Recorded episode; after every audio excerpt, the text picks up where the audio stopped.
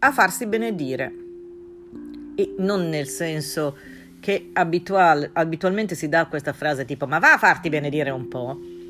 No, no, nel senso di trovare un posto eh, in cui farsi fare una benedizione purché sia, dato che in questo periodo direi che tutti ne abbiamo bisogno. Eh, abbiamo già detto perché sto parlando con il pluralis majestatis? Allora, ah sì, perché sono qui con i gatti, quindi eh, loro non parlano, ma siamo un plurale. Uh, abbiamo già detto nel, nella puntata dedicata a Torino eh, che ci sono dei luoghi che sono eh, importanti per eh, la spiritualità in Piemonte. Eh, su, sull'intero territorio ci sono tantissime eh, chiese, santuari, luoghi di culto che hanno una tradizione, una storia eh, e anche uh, una forza spirituale. No? Possiamo partire dalla Sacra di San Michele che è al centro, secondo molti, di un triangolo magico che va eh, da Manza Michel alla Puglia ed è esattamente al centro di questa linea magica, poi lo sapete, Torino è una città magica e esoterica come altre, in particolare come Praga e Lione, anche questo è un triangolo. Eh, eh, c'è il santuario di Vicoforte che ha una splendida cupola ellittica, sto andando a caso come sempre, eh, ma personalmente il luogo che è più eh, vicino a, a, quello che è insomma mio, la mia idea di spiritualità è il santuario di Europa.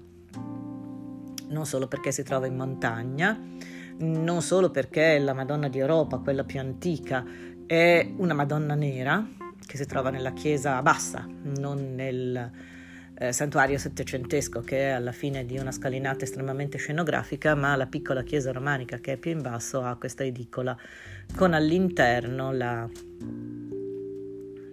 eh, l'immagine insomma, di, questa, di questa Madonna nera.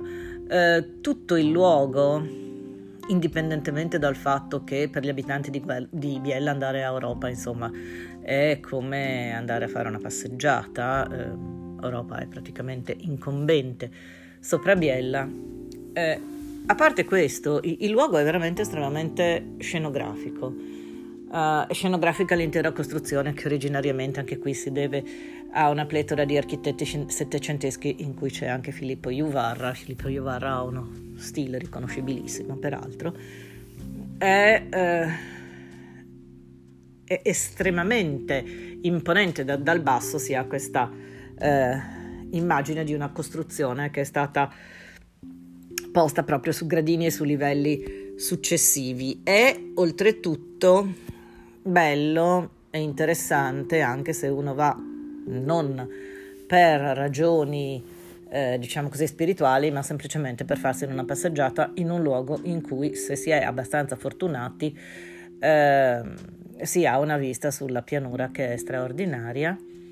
Eh, è un luogo in cui fa anche fresco, che d'estate soprattutto non è mai tanto sbagliato. Eh, ed è soprattutto, ripeto, se uno mh, mm, desidera trascorrere, trascorrere un momento, un quarto d'ora di eh, relax spirituale, se si ha l'accortezza di non capitare in un momento in cui ci sono celebrazioni piuttosto che matrimoni, capita anche spesso, piuttosto che insomma non un sabato, una domenica, eh, di particolare di, di folla, la piccola chiesa in basso è un luogo che si presta fortemente al raccoglimento e alla pace. Eh, quando la domenica pomeriggio io e mia madre non sapevamo cosa fare, avevamo un po' di tempo libero, mia madre era una persona molto più religiosa di me, eh, uno dei nostri luoghi d'elezione era proprio questo, cioè cosa facciamo? Andiamo a Europa. Andiamo a Europa, dicevamo una preghiera, eh, rimanevamo a guardare le montagne oppure seduti dove c'è la, la fontana, nel primo cortile eh, guardavamo dall'alto la pianura e eh, in un certo senso eh, era fatta la pace del luogo, riusciva ad arrivare tranquillamente e profondamente eh, dentro di noi. Poi naturalmente potete anche domandarvi sul perché per trovare la pace avevamo bisogno di fare un'ora e mezza di strada, ma questa è un'altra questione. Um, la, se appunto mai come in questo periodo, se siete religiosi, una benedizione in più sicuramente male non ci fa. Eh, se siete appunto in cerca di qualche cosa di questo tipo, la Madonna di Europa fa il caso nostro al caso vostro, eh, temo al caso di tutti. Siamo in zona arancione, eh, quindi forse neanche più a Europa possiamo andare e neanche farci benedire.